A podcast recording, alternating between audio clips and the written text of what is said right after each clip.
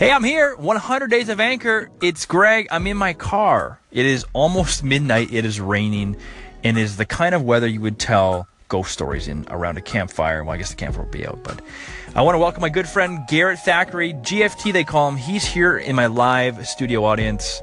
Just me and him in this car on this weird night, but I thought I'd tell some stories. Today, we, Justin and I, my business partner, we drove around the city telling telling some stories, calling into different people, whether in real life or even on Anchor. And I, I want to call him a good friend. He feels like a good friend, Drew Dalby. Uh, if you haven't heard of him, go check out his Anchor station. He's fantastic. He's actually a radio guy, uh, daily here in Regina. He knows what he's talking about. He actually gave us a really nice shout out on our station, or about us, excuse me, and what we do for the Facebook Live gig. So I want to share that and just kind of give Drew some love. Make sure you give, give him a favorite as well.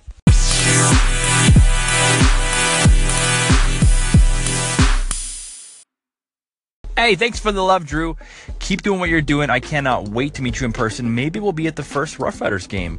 I'll be down in the hot corner. If you're just tuning in, this is 100 Days of Anchor. This is episode 4, 5, or 6, somewhere in there.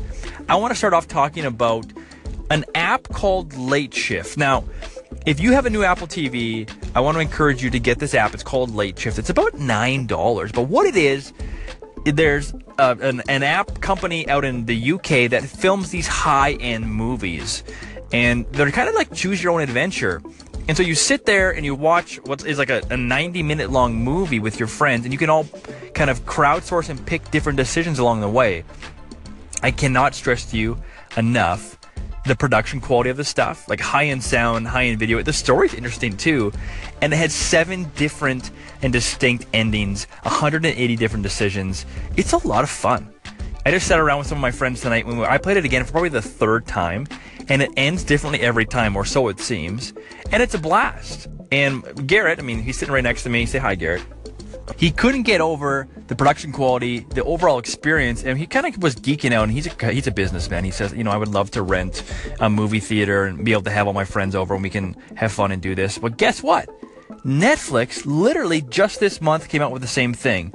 If you have a Netflix subscription, and I know 95% of you do, you can do a choose your own adventure through a Puss in Boots. It's it's geared toward kids right now, but in the future, and I'm talking like late 2017 or early 2018, there will be adults or you know older people choose your own adventure content. So I want to give props to I think it's called Control Lock, uh, the app makers for this thing. I'm actually going to reach out to them today or tomorrow.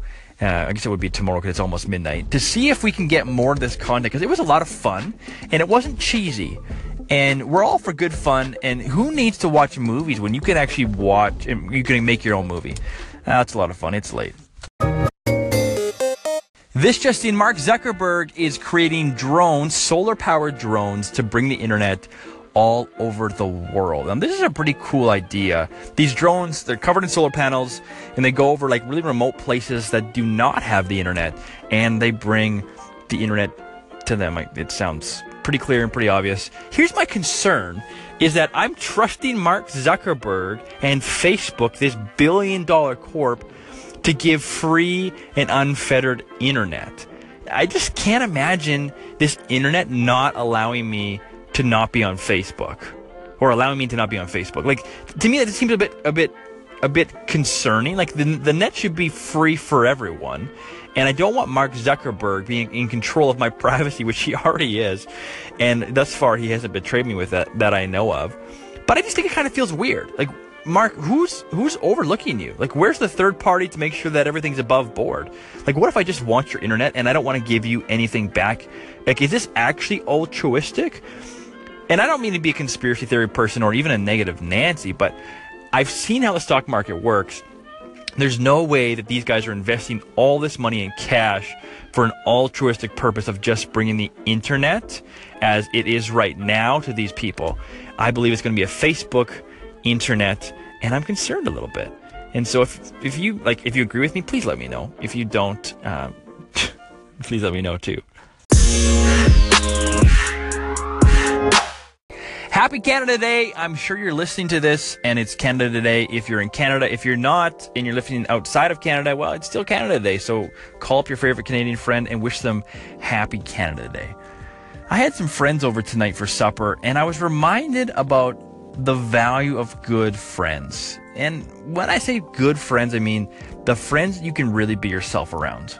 You know, you have all those friends and you can go out with them and have fun at a restaurant and it's high energy talk and you laugh and you swap stories and you go home and it's great. But then there's the other friends that will stick with you through a hard time and you can really open up to and be vulnerable around.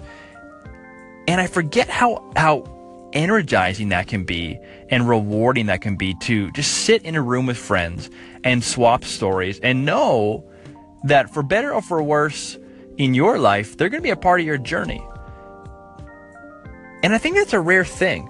Like you hear stories about good friends and best friends and, and Facebook friends uh, in our world, and it feels a little bit like the longer this social media world and this connected world goes on, like the less deep those friendships become and on this Canada Day, I want to reflect and realize that, you know what? The good friends and the good family I have, I'm very, very thankful for those times we share together, even if it's only six months. If it's three months, if it's once every year, I'm still thankful for it because they're a rare thing. And if you have those friendships in your life, I just want to say you are richly blessed. So go celebrate Canada today. Get a tan. I hope. If you're if you're me right now in this uh, Ford Edge studio. I need to get an umbrella because it's raining out. I'll see you tomorrow. This is 100 Days of Anchor. Thanks again.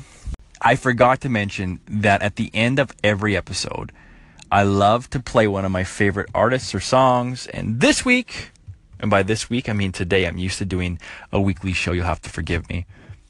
This day, I'm going to pick Celine Dion because she's good. She's one of the all time greats. And she's Canadian, so it's Canada Day relax, have a good sleep, see you in the morning. Good morning, good afternoon, whenever you're listening to this.